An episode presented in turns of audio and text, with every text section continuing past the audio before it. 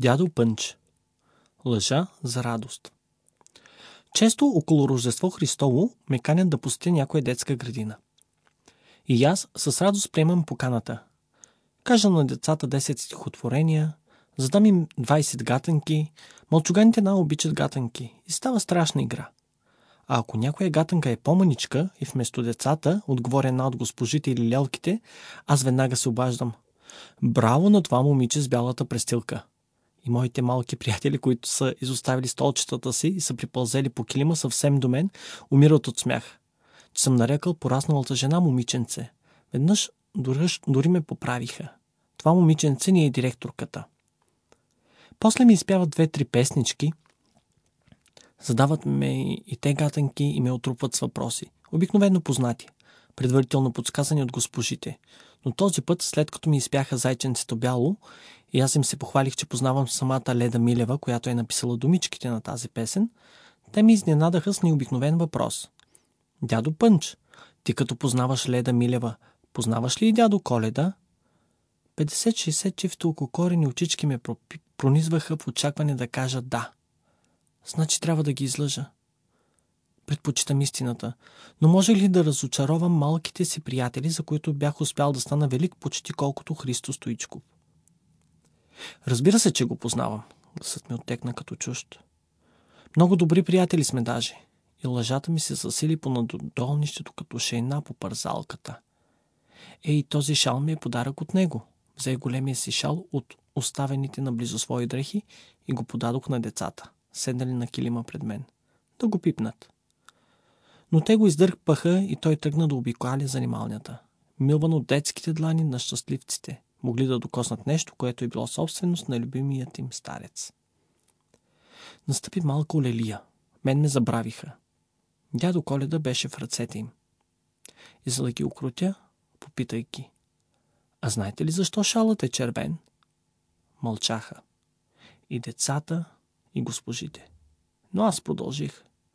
Защото заедно с белия сняг и с зелените борови клонки стават три цвята, които... които са на българското знаме. Бързо отговориха няколко деца и аз благодарих на умно учителките или на родителите им все едно. И се почувствах задължен да продължа. А знаете ли кога и къде ми го подари дядо Коледа? Не знаем. Лани, след като си беше раздал подаръците, седнахме да пием чай в една сладкарница.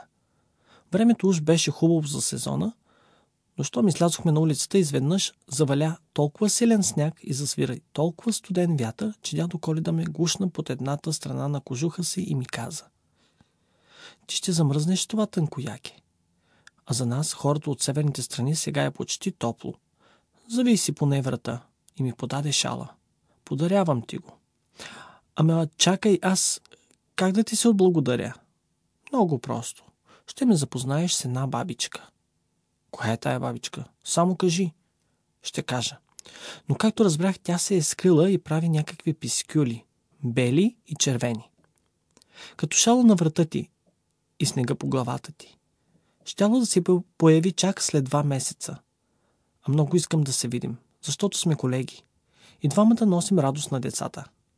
Обаче аз обикалям цялата земя, а тя само вашата красива България.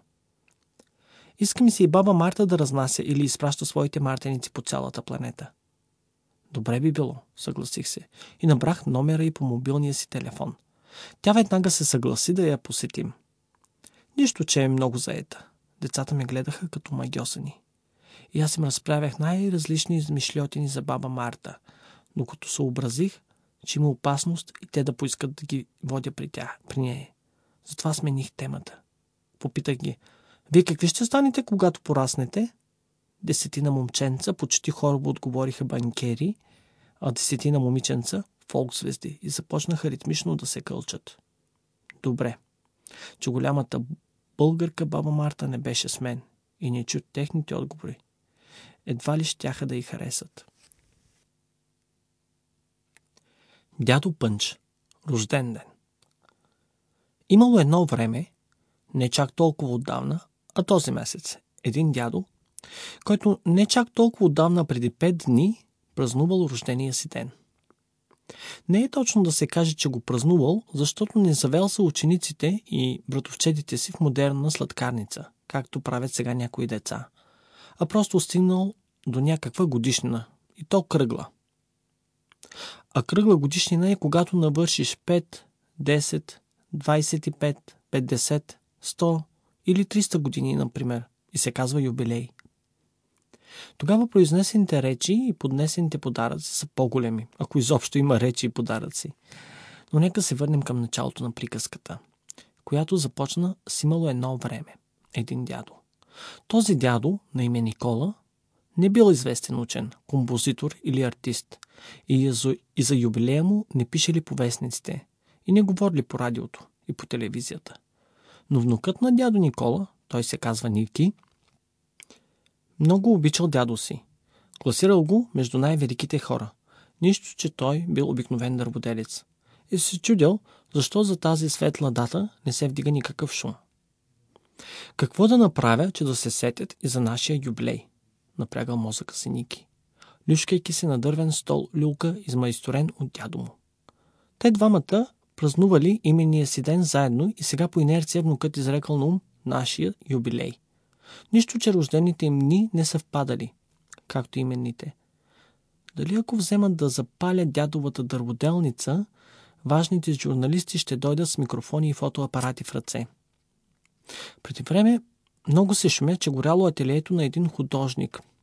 А като дойдат, аз ще им обясня, че това не е обикновен пожар, а юбилеен. Да, ама от дърводелницата кой знае какво ще остане. И не е съвсем сигурно, че журналистите ще дойдат. След тези разсъждения, Ники се отказал от пожара и се замислил над друг план за действие. Трябва да е нещо, в което дядо да извърши героична постъпка.